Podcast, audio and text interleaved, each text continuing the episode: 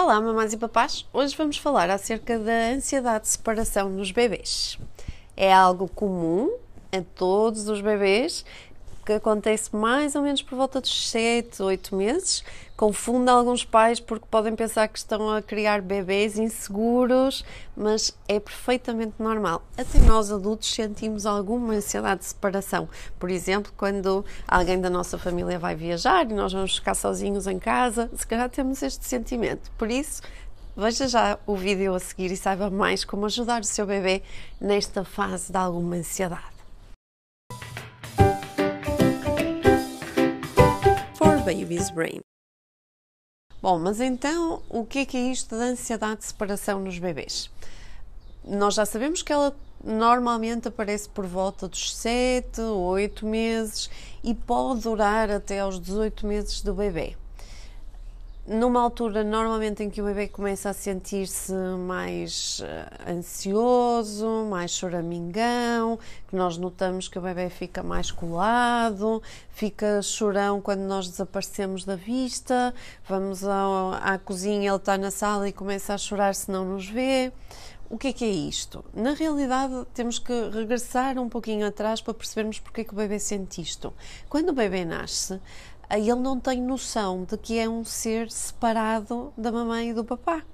E só começa a ter esta noção por volta dos tais seis meses de idade e depois tem um pico entre os 9 e os 12 meses de idade. Só nessa altura é que o bebê por se sentir seguro e por isso é que isto é um sinal de desenvolvimento psicológico saudável e não um sinal de que o bebê é inseguro ou que tem pouca confiança ou de que os pais estão a fazer alguma coisa de errado.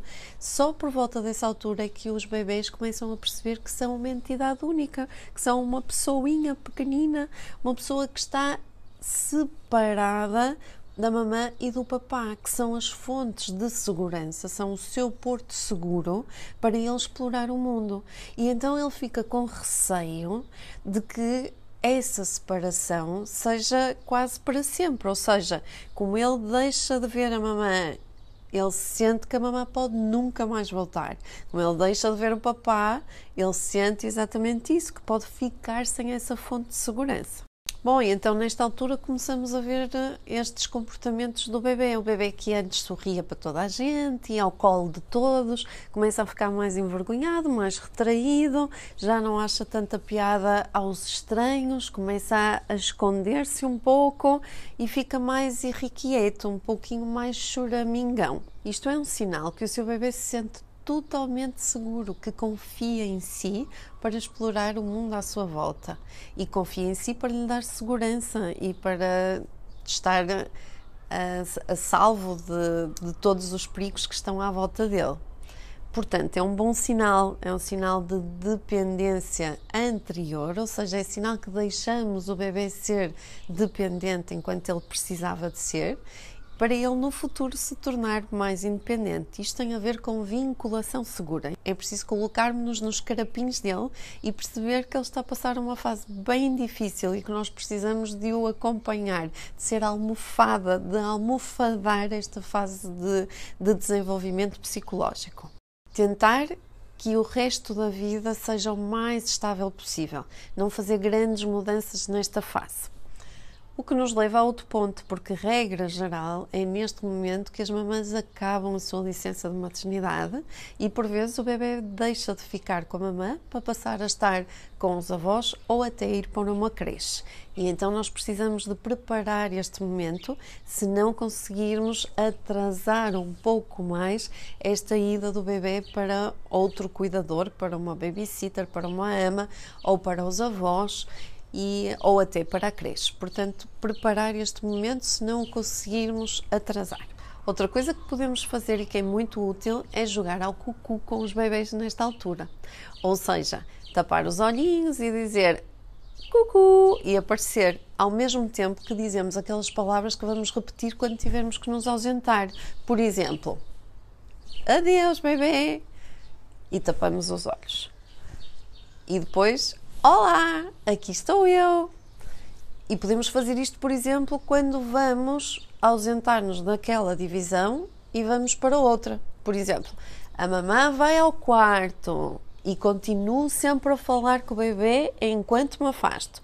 A mamã está a ir buscar um boneco ao quarto para brincarmos com o Martim e quando volto digo a mamã já voltou. Ou seja, eu tenho que tornar claro para o meu bebê que apesar de eu ir embora, eu volto sempre.